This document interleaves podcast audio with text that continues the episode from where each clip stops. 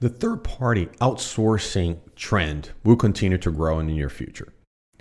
And that puts third party risk management is a major concern and should be a major effort in your organization today.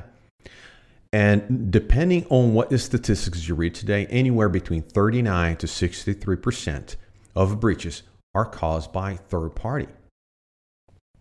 One of the most notorious one being the Target. The Target uh, breach that an HVAC vendor got the credentials compromised, stolen, and, uh, and in short, got stolen. And with that, the attackers were able to steal around 40 million credit card and debit card numbers and about 70 million of uh, personal information from their customers. That is a huge risk to any organization, right? So, what are you going to do about it on that? What process you're going to put in place? The HVAC vendor would be one of the vendors that would be on your list of concerns.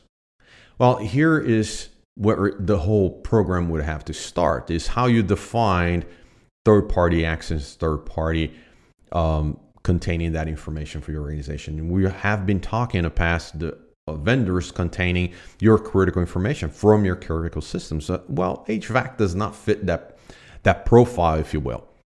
However, the, the vendor, because of IoT system, right, Internet of Things, and, and the connectivity of these systems now are highly integrated to the organization, to the data centers meaning that if the HVAC vendor has remote access to provide maintenance to your systems, regardless right now, right? HVAC is just an example, but anything on smart buildings, you will have to do a vendor review because they will have access to a portion of your network and perhaps find a way to move laterally across your network. So not only they have and maintain uh, or generate information that is critical to your organization, to the mission, business, and, and vision of your organization, um, and service of the organization for that matter, but also has access to your network. So you have that as a baseline, as a trigger to perform a risk management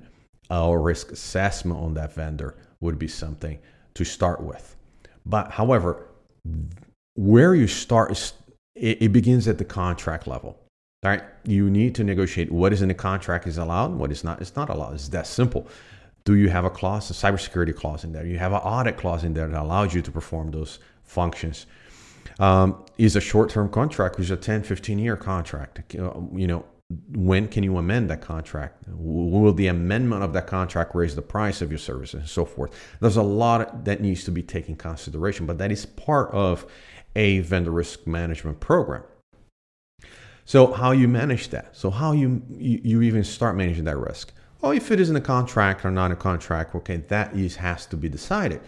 But once you have determined that, the next step you need to perform a sort of a mixed mixed method assessment, a mixed, mixed methodology type of assessment is quantitative and qualitative. There are a lot out there, right, that that addresses this. Actually, it's a topic of many books of many research papers on how would you assess this.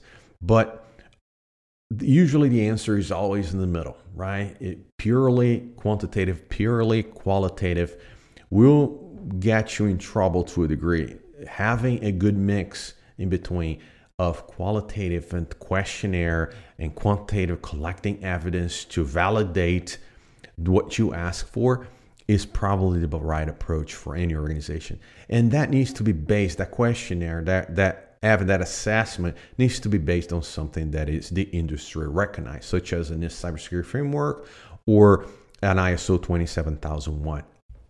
The advantage of ISO 27001 is that you may have uh, some of the work already done for you because it, it it aligns strongly to the cybersecurity framework. Not only that is if the company is certified, that means a third party certification company came in and uh, did the assessment for you.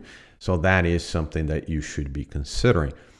On that same thought, not every type of um, certification or third party assessment that you can leverage, such as SOC 2 Uh, SOC 2 is the Service Organization Control 2. SOC 2 uh, varies by organization and varies immensely by organization, sometimes not even addressing the cybersecurity controls that you or your organization uh, deem important. So you need to be con- consider that as well. And once that assessment is done, uh, you will work with the vendor in trying to mitigate the findings. Now, the vendor and the contract may say, well, I don't have to mitigate. I understand the assessment. Well, I will not mitigate because it's not in the best value or return of investment at this point for us, or whatever the reason may be. So, whatever that can be mitigated, great. Whatever is not, it has to be enter into a standard exception program or a vendor exception program because someone need to sign off on that risk. Awareness need to be raised that that vendor may have a a particular risk to your organization, and somebody needs to sign off on that. Or even worse, right? The, the risk is too much um, based on the work that organization is providing to you that you decide to choose another vendor. So it could be either or, but you need to make sure that the that the responsibility of the business and doing business with that organization is taken into account.